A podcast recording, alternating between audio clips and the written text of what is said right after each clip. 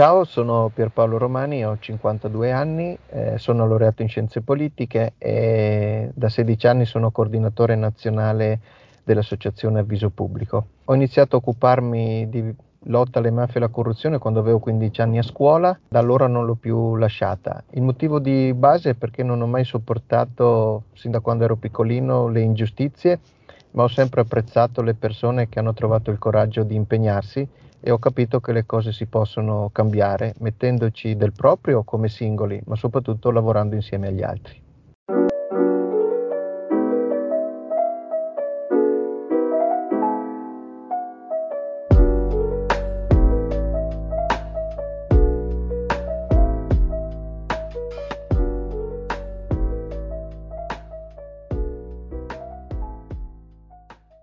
Benvenuti o bentornati a Barlume, il podcast di divulgazione e approfondimento sui temi legati alla criminalità, criminalità organizzata e terrorismo.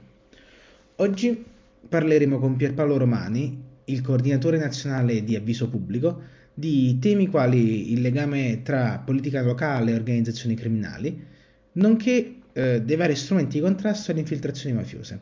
Quindi discuteremo del fenomeno delle minacce agli amministratori locali, dello scioglimento dei comuni per infiltrazione mafiosa e altri temi, tra cui per esempio la Commissione parlamentare antimafia. Quindi temi più o meno conosciuti, argomenti più o meno discussi all'interno del dibattito pubblico nazionale. Non voglio rubare altro tempo e vi auguro buon ascolto.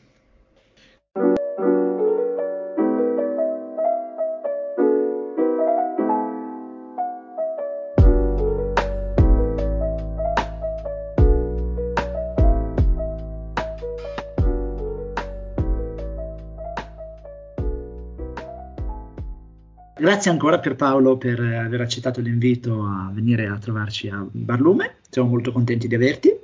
E iniziamo subito eh, una domanda eh, molto generale. Che cos'è avviso pubblico? Allora, intanto grazie a Barlume e a voi per, per questo invito. Allora, eh, Avviso Pubblico è un'associazione nazionale che è nata nel maggio del 1996 con l'obiettivo di mettere insieme amministratori e amministratrici locali e regionali che si impegnano, al di là della loro collocazione politica, nel fare progetti che sono finalizzati a praticare, oltre che a promuovere e diffondere, la cultura della trasparenza e della legalità costituzionale. Inteso questo, queste modalità, questi strumenti, come strumenti importanti non solo di lotta, ma soprattutto di prevenzione contro le mafie e la corruzione è nata con eh, l'idea di 14 amministratori locali, oggi siamo giunti a 530 adesioni in tutta Italia. Abbiamo 11 regioni anche che aderiscono ad avviso pubblico e quello che vorrei sottolineare ancora è che sono enti governati da maggioranze politiche di tutto l'arco politico italiano. Quindi quando si dice la lotta alle mafie non deve dividere ma deve unire, ecco nel suo piccolo avviso pubblico sta portando avanti questo obiettivo. E quindi, volendo, poi ci torneremo anche più avanti nel corso dell'intervista, ma quando dici in, che, eh, in cosa mh, eh, Avviso Pubblico aiuta gli amministratori nel contrasto alla criminalità organizzata? Allora, la prima cosa che io mi sento di rispondere è che Avviso Pubblico diffonde un sacco di informazioni che molti non conoscono e noi invece cerchiamo di raccogliere e poi anche di diffondere in maniera semplice e comprensibile. Quindi il primo elemento di cui ci preoccupiamo è la diffusione della conoscenza corretta dei fenomeni. Il secondo elemento è la formazione. Noi organizziamo tanti tanti corsi di formazione per gli amministratori locali. La terza cosa è eh, la raccolta e la diffusione delle buone prassi amministrative cioè non lavoriamo solo il, sul contro, ma lavoriamo soprattutto sul per. Delle cose buone ci sono, cerchiamo di raccogliere, cerchiamo di diffonderle in maniera tale, faccio l'esempio, che eh, parlando di beni confiscati, i sindaci del Mezzogiorno hanno un'esperienza maggiore allo stato dell'arte di alcuni sindaci del centro-nord nell'utilizzo per fini sociali e istituzionali dei beni confiscati. Allora ci sembra importante che questa esperienza, frutto di anni di applicazione della legge, venga trasportata anche in alcuni territori che si pensavano immuni da certi fenomeni, che invece si scoprono essere non infiltrati, ma addirittura radicati, colonizzati dalle mafie, penso alla Lombardia, e quindi c'è bisogno anche di mettere in moto questi strumenti che sono luoghi, beni acquistati con denaro frutto di attività che hanno calpestato i diritti delle persone, addirittura la loro vita, ecco, questi beni, questi luoghi invece diventano strumenti per riscoprire l'effettività e l'importanza dei diritti. È interessante questo, ma perché effettivamente una delle cose con questo podcast cerchiamo sempre di dar voce è, posto che siamo consapevoli del problema della criminalità organizzata in Italia, poi in realtà ormai sono anni che si sono create una serie di, come dicevi tu, anche soprattutto nei territori più colpiti, di reazioni virtuose e come possono essere gli amministratori più abituati ormai a gestire i beni confiscati. Una cosa che volevo chiederti sulla base della tua esperienza è a contatto con, con, con amministratori locali e come sappiamo, eh, soprattutto a livello locale, c'è, for- c'è comunque un, eh, a volte un interesse reciproco eh, tra politica locale e crimine organizzato per motivi diversi. Ehm, secondo te la politica ha un ruolo nel eh, impedire la diffusione del crimine organizzato o è solo un, insomma, sono altre le, istituzioni compet- eh, che, che possono magari avere un ruolo più incisivo in questo? io diciamo ti rispondo non con le mie parole, ma potrei prendere a prestito le parole di Pio La Torre, che insieme a Virginio Rognoni è stata la persona che ha fatto in modo che venissero poste le fondamenta della legge 646 dell'82, nota come legge Rognoni Lattore, che ha inserito nel codice penale italiano l'articolo 416 bis che sanziona, che prima, per meglio dire, definisce, poi sanziona eh, le mafie. E Pio Lattore diceva due cose. La prima, che la politica è fondamentale nella uh, prevenzione nel contrasto alle mafie. E la seconda diceva che un'azione antimafia seria e concreta deve essere un'azione di popolo, quindi che deve mobilitare le persone. Ecco, la politica ha un ruolo importantissimo in tutto questo, perché la politica, se fatta di persone sicuramente oneste, ma anche di persone competenti, possono alzare delle grandi barriere eh, rispetto alla, al tentativo delle mafie di inserirsi, non solo con la minaccia e con l'intimidazione, ma da qualche anno a questa parte ricorrendo sempre di più alla corruzione, che è uno strumento che non spaventa le persone, ma è uno strumento che purtroppo, come il tarlo nel legno, no? entra e distrugge le istituzioni salvaguardandone la facciata democratica. Io vi do alcuni dati che ci dicono, guardando il rovescio della medaglia, perché la politica può fare delle cose perché la politica, i mafiosi l'hanno capita che può fare delle cose per, per tutti o per qualcuno sol, soltanto. Beh, noi abbiamo una banca dati sui comuni sciolti per mafia.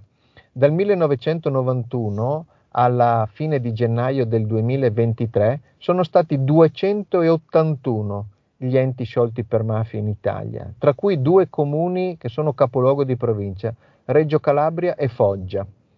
Se andiamo a vedere la distribuzione, ecco, vediamo quanto le mafie siano attente al rapporto con la politica per fare affari, ma in, in, altri casi, lo vedremo magari parlando degli amministratori sotto tiro, quanto siano consapevoli del fatto che alcuni politici possono essere un ostacolo alle, alle mafie. Allora, se guardo la distribuzione dei comuni sciolti, vedo 130 in Calabria, che ha il primato come regione degli scioglimenti eh, 117 in Campania, 90 in Sicilia, 25 in Puglia. Il sud, diciamo, è stato un territorio fortemente colpito dall'inserimento mafioso. Teniamo presente che in alcune situazioni i comuni sono stati sciolti, gli stessi comuni, due volte, tre volte. Allora cosa vuol dire questo? Vuol dire che da una parte, diciamo, la politica non è stata in grado di proporre dei candidati che potessero godere di un sufficiente consenso popolare per andare a governare. Dall'altra però ci dice anche di una politica che piuttosto che contrastare la mafia ha deciso di coesistervi per portare avanti degli interessi elettorali, ma anche per controllare dei territori quando lo Stato fatica a controllarli, oppure per fare degli, degli affari. Un'ultima riflessione che faccio è che noi lo denunciamo da diverso tempo, in Italia la politica non pone al centro la lotta alle mafie e alla corruzione, non pone questo tema come uno dei punti centrali dell'agenda di, go- di governo. E questo è, è un guaio, perché se andiamo a vedere quanto i mafiosi sottraggono a livello economico, quanto rendono difficile la vita a tante persone, eh, in particolare in alcune zone del territorio, ecco, ci si accorge che i mafiosi sono una zavorra allo sviluppo non solo economico ma anche democratico e umano di un paese. Questo bisogna capire. Se uno legge il rapporto dell'Istat sul mezzogiorno, uscito l'altra settimana, vede dei dati incredibili. Sul, ne cito uno soltanto, la quantità di giovani molto bravi, molto preparati che lasciano finito il liceo o l'istituto tecnico, l'istituto professionale, le loro terre per andare a studiare neanche in un'università del sud, in un'università del nord e poi magari da lì si spostano e vanno in altri posti e non ritornano più. Questo vuol dire che noi abbiamo investito tanta energia e anche soldi per formare, per sostenere queste brave persone, ma poi i benefici li recuperano gli altri. E se in una terra vanno via i giovani più preparati, perdiamo un elemento importante per rendere la politica credibile e responsabile e per rendere la mafia un qualcosa che veramente può essere percepito come battibile e affrontabile.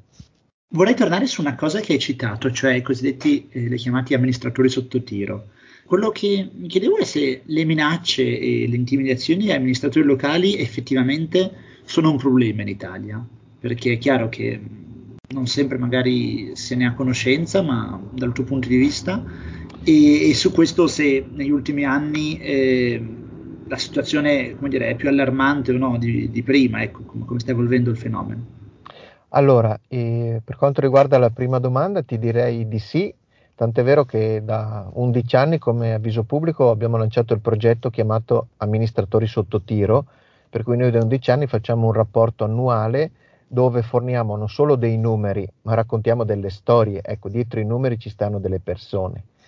E la cosa che viene fuori è che fare l'amministratore pubblico è diventato un mestiere pericoloso, che ti espone a minacce intimidazioni, non solo e non tanto della criminalità organizzata, ma anche di un pezzo sempre più largo di cittadini che vede la propria vita eh, cambiata in peggio rispetto a qualche anno fa.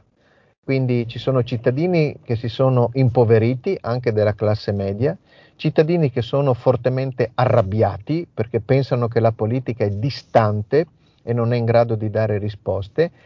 E poi ci sono politi- eh, cittadini e cittadine che a volte vengono incitate ad essere arrabbiate perché qualcuno, in particolar modo con i social network, diffonde le cosiddette fake news e quindi dà l'idea eh, diciamo che eh, ecco, accentua l'idea che la politica non capisce i bisogni delle persone ed è distante.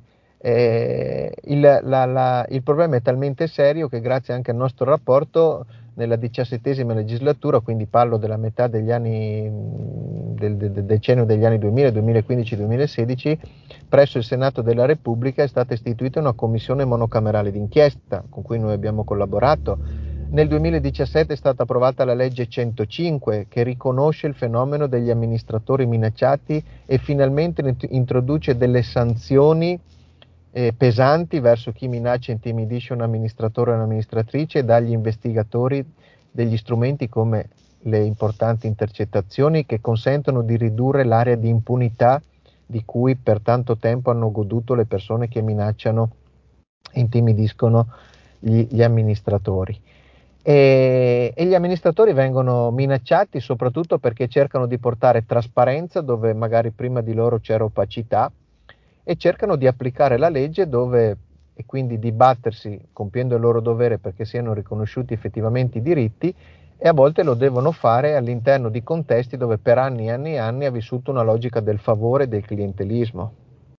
Quindi eh, dovete capire che questo poi cozza anche col consenso drogato a livello elettorale. No? Ecco, quindi la, le minacce e le intimidazioni eh, arrivano, arrivano, per questi motivi. Eccoci, poi ci sono dei fatti gravi dove magari alcuni amministratori e amministratrici vengono minacciati al punto che gli bruciano la casa, gli sparano dentro casa mentre dormono con le loro famiglie, gli bruciano le macchine, gli, mandano, gli fanno delle scritte sui muri, li minacciano sui social perché eh, fanno delle attività e pronunciano dei discorsi pubblici nei quali rifiutano la logica mafiosa, che è la logica della violenza, che è la logica del privilegio, che è la logica dell'omertà. Ecco, e invitano i cittadini a, a, a ribellarsi a questo e e, e, a denunciare soprattutto, a non avere paura di dire quello che vedono. E mi chiedevo, secondo questo, appunto, questo osservatorio che citavi anche negli ultimi anni, eh, a causa forse dei, non so, anche con le nuove tecnologie, il fenomeno sta evolvendo in che senso? Uh... Allora, dal punto di vista eh, quantitativo, parlo adesso degli strumenti che noi abbiamo, noi lavoriamo su fonti aperte, poi siamo entrati da qualche mese anche nell'Osservatorio Nazionale del Ministero dell'Interno. Noi notiamo questo, che i dati dal 2016 in poi sono andati calando, però restano sempre sopra la soglia almeno dei 400 atti intimidatori all'anno. Quelli denunciati, perché una parte di quello che la gente subisce non viene denunciato. Quindi più di un atto di intimidazione e di minaccia al giorno, questo è un fatto. Il secondo è che eh, negli ultimi tre anni, per esempio, è aumentata la minaccia attraverso i social network, complice anche la pandemia, perché appunto non si poteva uscire, e eh, direi che tra le minacce portate avanti dai cittadini, ecco, nell'ultimo periodo sono aumentate tantissimo quelle da parte del cosiddetto movimento Novax. Ecco, eh, il movimento Novax è andato addirittura alcuni loro esponenti sotto le case non solo di sindaci, consiglieri, assessori comunali, ma addirittura di presidenti di regione, di diverse forze politiche. Cioè, come dire, sappiamo dove abitate, veniamo a trovarvi e, e vi sistemiamo per le feste. Ecco, quindi questo è un po' diciamo, uno dei trend che abbiamo notato negli ultimi, negli ultimi tempi. Quindi un aumento delle minacce virtuali e un aumento delle minacce collegate ecco, a tutta la politica di restrizione di vaccinazione decisa dalle autorità pubbliche per far fronte al Covid. Beh, comunque questo restituisce anche un'immagine a volte eh, diversa di quello che potremmo pensare ai politici, no? comunque pensare che ogni giorno c'è almeno uno, un amministratore locale in giro per l'Italia che viene minacciato, eh, effettivamente restituisce un'immagine che a volte tendiamo a dimenticarci. Una cosa che mi chiedevo sempre su questo, eh, in generale gli amministratori locali, eh, secondo te ehm, oggi c'è maggiore consapevolezza eh, da parte degli amministratori locali, e specie dove le, diciamo, la, presenza della, della criminalità organizzata è, è, ha richiesto più anni eh, per essere accettata, eh, com, penso alla Lombardia, ci sono stati alcuni casi di sottovalutazione, ormai, ormai è storia questo, ma anche nella, nella regione da cui provengo io, la Liguria. Ecco, secondo te oggi c'è più consapevolezza da parte degli amministratori o c'è ancora un po' quella tendenza a non voler parlare del tema, in parte magari perché è meno importante o in parte anche perché magari, secondo ricordo che a volte si diceva non si vuole creare una brutta immagine, eh, oppure invece le cose stanno migliorando? Allora, io mi baso sull'esperienza di avviso pubblico e ho visto che dopo le grandi inchieste del nord diversi sindaci hanno deciso di iscriversi alla nostra associazione innanzitutto per capire cosa gli stava succedendo, no? perché questa idea della mafia che esiste quando spara e basta era un'idea diffusa, lo è ancora adesso in certi ambienti. Io credo che il negazionismo come la sottovalutazione non siano scomparsi, ma si sono in una certa quota per fortuna ridotti. Mi permetto però di osservare che bisogna stare attenti anche all'esagerazione. No? Io la chiamo la logica del pendolo. Sottovaluto nego, dall'altra parte vedo mafia dappertutto. Eccoci, la mafia è una cosa specifica, però il fatto ecco, che io ti dico, eh, ehm, quasi più di 530 comuni e 11 regioni abbiano deciso di aderire ad avviso pubblico, in alcuni casi di istituire degli assessorati, di attivare delle consulte o degli osservatori, di far partecipare i loro dipendenti ai corsi di formazione, per me è un fatto storico importante. Eh, è un trend a cui bisogna dar seguito e rafforzarlo sempre, sempre di più. Eccoci. Eh, perché poi quando tu spieghi agli amministratori e alle amministratrici locali che devono mettersi degli occhiali diversi per capire cosa succede sul loro territorio, gli fornisci delle conoscenze, gli fornisci degli strumenti, gli fornisci delle buone prassi, allora le risposte arrivano. Eccoci. E quindi io credo che sia estremamente importante eh, quello che si fa. Aggiungo che in tutto questo un ruolo fondamentale lo svolgono le scuole e le università e il mondo dell'informazione. Ecco, se non andiamo sempre solo sul sensazionalismo, oltre che sulla negazione, l'esagerazione o, o la negazione, ma cerchiamo di stare ai fatti e di capire cosa ci raccontano i fatti, ecco, allora cominciamo a trovare più cose che uniscono anziché che dividono gli amministratori e le persone. Ed è questa la logica con cui noi lavoriamo come avviso pubblico. Perfetto. E ehm, adesso spostandoci appunto, concentrandoci sugli strumenti proprio di contrasto dell'infiltrazione mafiosa, un pochettino l'hai accennato, um, lo scioglimento dei, dei, comuni, se ne parla molto ogni anno quando vengono sciolti, recentemente ne è stato sciolto un altro.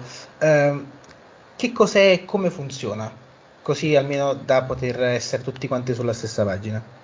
Sì, allora, beh, diciamo che innanzitutto c'è un, un, una legge in Italia che è del 1991, che mh, ora non faccio il tecnico perché non sono neanche un giurista, allora però cerco di spiegarlo e spero in maniera comprensibile. Eh, dopo un efferato omicidio in Calabria, a Taurianova, che destò scalpore diciamo forte nel paese, si, si decise di fare questa legge, che è una legge basata su una razio di prevenzione, ok? Interveniamo in un'amministrazione locale che pensiamo, avendo raccolto una serie di dati fra attività investigativa di prefettura e quant'altro, che quell'amministrazione non faccia più l'interesse dei cittadini, ma sia condizionata da gruppi criminali mafiosi che quindi vogliono che siano tutelati i loro interessi, e la fermiamo. Questa non è una cosa semplice, perché fermare un consiglio comunale e una giunta che hanno ricevuto un mandato fiduciario popolare vuol dire fermare la democrazia. Però bisogna interrogarsi sulla qualità della democrazia. No? Allora, che cosa succede? Che quando diciamo, si ha il sospetto che una amministrazione comunale sia condizionata, si cominciano da parte delle autorità a raccogliere una serie di dati. Quando si, si, si presuppone di avere dati sufficienti che provano quel condizionamento, che cosa succede? Che eh, la prefettura interviene e manda quella che si chiama una commissione d'accesso, che è fatta di tre persone che eh, restano lì eh, diciamo 12 o 18 mesi, cominciano a passare tutte le carte, tutti i documenti ritenuti più sensibili e più a rischio ecco, di aver determinato la presa di decisioni che tutelano interessi particolari anziché generali e cercano di fare un'azione di bonifica. D'accordo? C'è un problema però in tutto questo che spesso la legge allo stato dell'arte colpisce l'apparato politico e fa rimanere intatto l'apparato burocratico amministrativo, che molto spesso invece è la cerniera e lì un dirigente, un funzionario, una funzionaria, sono loro la cerniera tra il mondo legale e il mondo illegale molto spesso. Quindi dopo questi 12-18 mesi i tre membri della commissione redigono una relazione e cercano di tirare il punto della situazione, dicono guardate, i sospetti che avevamo sono confermati oppure no. Mandano questa relazione al prefetto, il prefetto la legge attentamente e poi la manda al ministro dell'interno il ministro dell'interno la porta in seno al Consiglio dei Ministri e la illustra. Il Consiglio dei Ministri decide se quel comune deve essere sciolto o meno. Se deve essere sciolto, prendono questa decisione e poi la comunicano al Presidente della Repubblica che emana un decreto che pone fine a quell'amministrazione e quindi deve trascorrere poi un lasso di tempo per preparare le elezioni affinché quel consiglio comunale, quella giunta siano rinnovati. Se invece il Consiglio dei Ministri decide di non sciogliere, eh, diciamo, eh, la commissione prefettizia continua a portare avanti il suo lavoro e poi insomma si rifaranno altre elezioni dove magari i sindaci, gli assessori, i consiglieri che facevano parte di quella eh, amministrazione sospettata possono ricandidarsi e quindi rimettersi in gioco ci sono, guardando un po' i numeri, ci sono dei comuni che sono stati sciolti più e più volte, alcuni anche di, di seguito, cioè nel senso sono stati sciolti, sono state le elezioni sono stati risciolti. E quindi la, la domanda sorge, sorge, spontanea, è un, un, meccanismo valido? Ci sono delle criticità? Eh, è applicato in maniera corretta? Allora, guarda, noi eh, abbiamo fatto anche un rapporto recentemente proprio sul, su questa legge fornendo numeri, dati e raccogliendo soprattutto anche esperienze di sindaci bravi, capaci, onesti che sono andati ad amministrare dopo uno scioglimento. E abbiamo evidenziato che questa è una legge importante, è importante che ci sia, ma è una legge che ha bisogno di essere riformata e di essere capita nella sua applicazione, perché in tutti i territori dove è stata applicata la popolazione l'ha vissuta più come una sanzione che come una prevenzione, quindi più un danno che un beneficio. Questo perché? Perché magari non è stata spiegata bene l'applicazione della legge, cioè non è stato spiegato bene ai cittadini e alle cittadine perché il loro comune è stato fermato. E questo è uno dei problemi. Secondo problema, l'ho già citato, si colpisce la parte politica, sostanzialmente non si colpisce la parte burocratica. Quindi se si deve bonificare, bisogna bonificare a 360 gradi.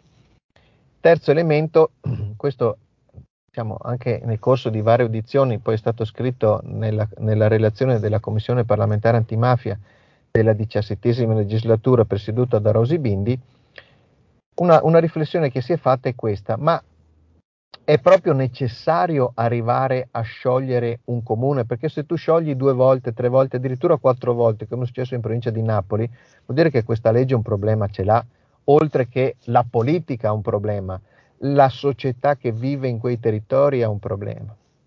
Allora abbiamo ragionato tutti insieme condividiamo l'idea che forse ci dovrebbe essere una terza via, chiamiamola così, cioè una fase di affiancamento. Quando si ha il sentore che certe cose in un, in un certo comune, in un certo settore non funzionino, si interviene in maniera chirurgica su quelle persone e su quel settore.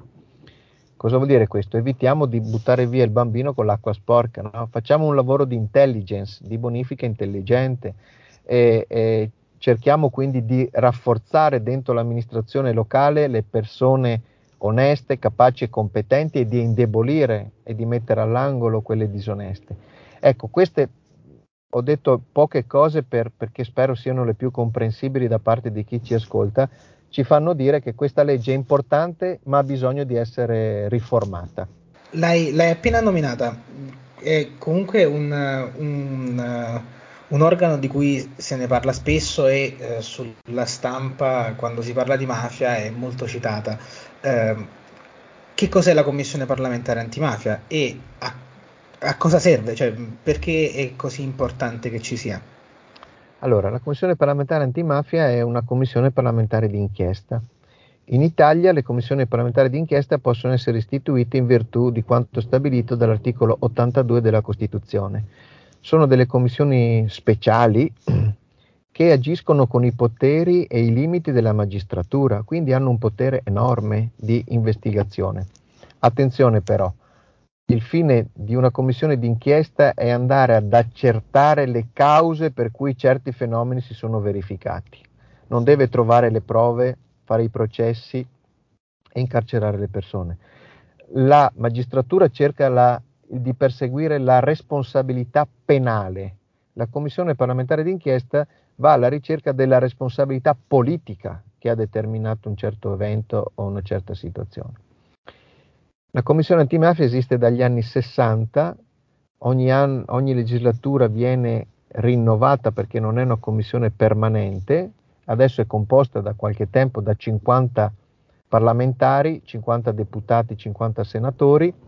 La composizione di questa cinquantina di, de, di, parlamentari tiene conto della quantità di voti che i loro partiti hanno preso, quindi ogni partito ha in proporzione un certo numero di parlamentari tanti quanti voti ha preso alle elezioni. D'accordo? Quindi poi ha una, un ufficio di presidenza che è composto di parlamentari di, di, diverse forze politiche, ha un presidente o una presidente, due o vicepresidenti e un segretario di seduta ed è eh, coadiuvata dal personale parlamentare. Quindi il grande lavoro della commissione poi qual è? Raccogliere documenti, compiere delle missioni sul territorio, fare delle audizioni a Roma presso Palazzo San Macuto, oppure andare in giro per l'Italia facendo base sulle prefetture per andare ad ascoltare procuratori, questori, sindaci, rappresentanti di associazioni, rappresentanti dell'università e della scuola, il tutto per raccogliere informazioni che poi vengono condensate, riassunte in relazioni parlamentari, che sono relazioni, direi, per chi ci ascolta, di denuncia e di proposta, cioè dicono quello che non va, cercano di spiegarlo anche con situazioni, con fatti, con dati, ma fanno anche delle proposte.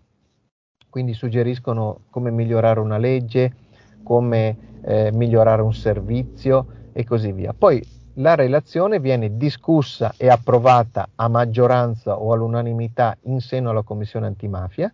Una volta approvata questa relazione viene trasmessa alle Camere e le Camere dovrebbero, uso il condizionale perché per molto tempo non si è fatto, dovrebbero discutere la relazione della Commissione antimafia, votarla e prendere spunto dalle proposte, oltre che tener conto delle denunce che l'organo parlamentare fa loro.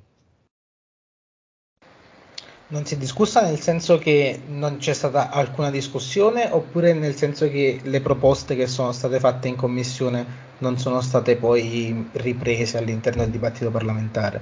Spesso non c'è stata proprio la discussione del documento. Ok, quindi proprio zero. Sì. Okay. Magari viene ripresa diciamo da interpellanze, interrogazioni di parlamentari che fanno riferimento a quei documenti ma in diversi casi non, non c'è stata una, una, discussione, una presa d'atto.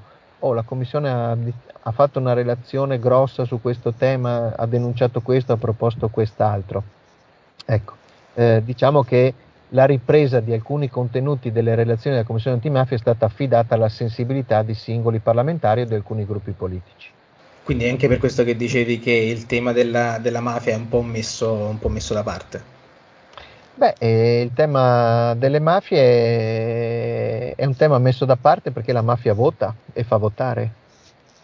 La mafia muove capitali importanti, quindi ci sono una serie di interessi alla base. E, e poi, terzo elemento, c'è un'idea in alcuni che la mafia è quella, esiste se spara, se mette le bombe, se minaccia. Eccoci. Quindi mh, mm, eh, bisogna capire ecco, che eh, la mafia invece è questo, ma non è solo questo. La mafia oggi è impresa, la mafia è banca, la mafia è politica. Eccoci. Proprio per affiancare il lavoro parlamentare, voi come viso pubblico avete un osservatorio. A cosa serve? Come, come aiuta gli amministratori questo osservatorio parlamentare? Allora, grazie per questa domanda. L'osservatorio parlamentare l'abbiamo creato nel 2014 con il duplice obiettivo. Il primo di monitorare quotidianamente il lavoro di Camera e Senato cioè noi dobbiamo sapere come si parla di mafia e di corruzione, co- quali leggi si stanno discutendo, eh, cosa si sta dicendo, perché così possiamo mandare i nostri documenti di osservazione, ma possiamo fare richieste di audizione, quindi portare la voce dei sindaci impegnati contro le mafie e la corruzione in seno al Parlamento. La seconda è aiutare i nostri associati perché quando viene approvata una legge, qualsiasi altro provvedimento, bisogna praticamente fare delle schede che eh, aiutino a capire i contenuti di, di, alcune leggi e qui mi duole dirlo, ma ne, da, da, qualche tempo a questa parte il legislatore italiano fa delle leggi complicate, tipo fa delle leggi con uno o due articoli ma 10.000 commi, per cui diventa anche faticoso e a volte incomprensibile anche per, per gli addetti ai lavori capire quale norma va applicata. Allora noi cerchiamo di fornire tramite il fatto di seguire ogni giorno i lavori parlamentari, spiegare i contenuti di leggi, di regolamenti, dare conto di cosa viene detto in alcune sedute della Commissione antimafia piuttosto che della Commissione rifiuti, cioè raccontare un'Italia che magari in, nelle aule parlamentari viene raccontata, ma non sempre trova spazio sui mass media. D'accordo?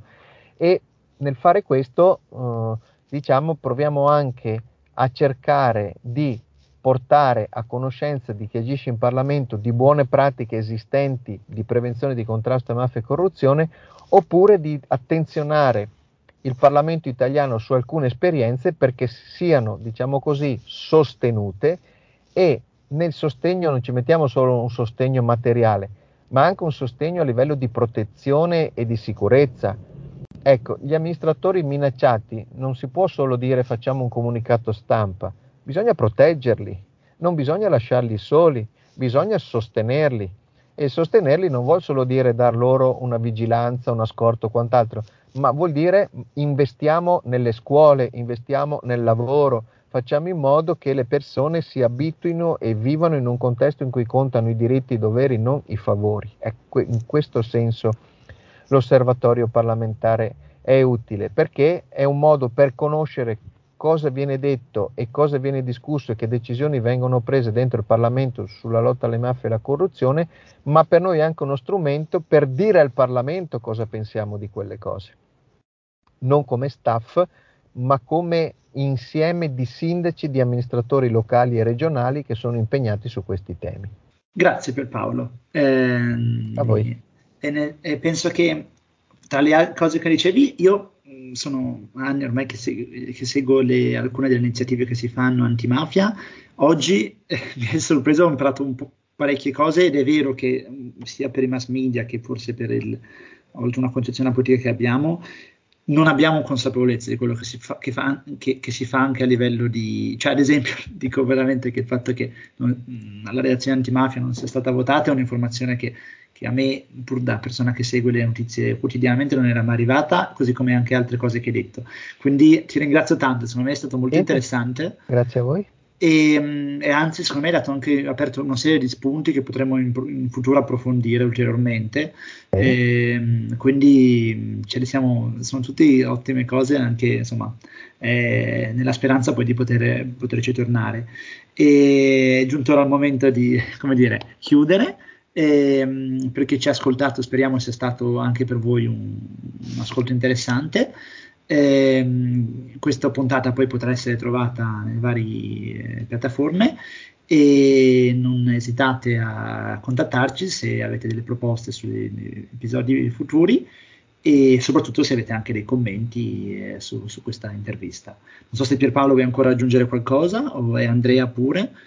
Io volevo solo ringraziarvi, ringraziare Barlume per questo spazio e ne approfitterei ecco, per invitare a visitare il nostro sito che è www.avvisopublico.it, a consultare anche i nostri social network e se c'è qualche amministratore o amministratrice locale, ecco, magari spero di aver acceso un po' di curiosità sulla nostra associazione, ecco, su questa rete di legalità organizzata che stiamo cercando da 26 anni di costruire sul versante istituzionale.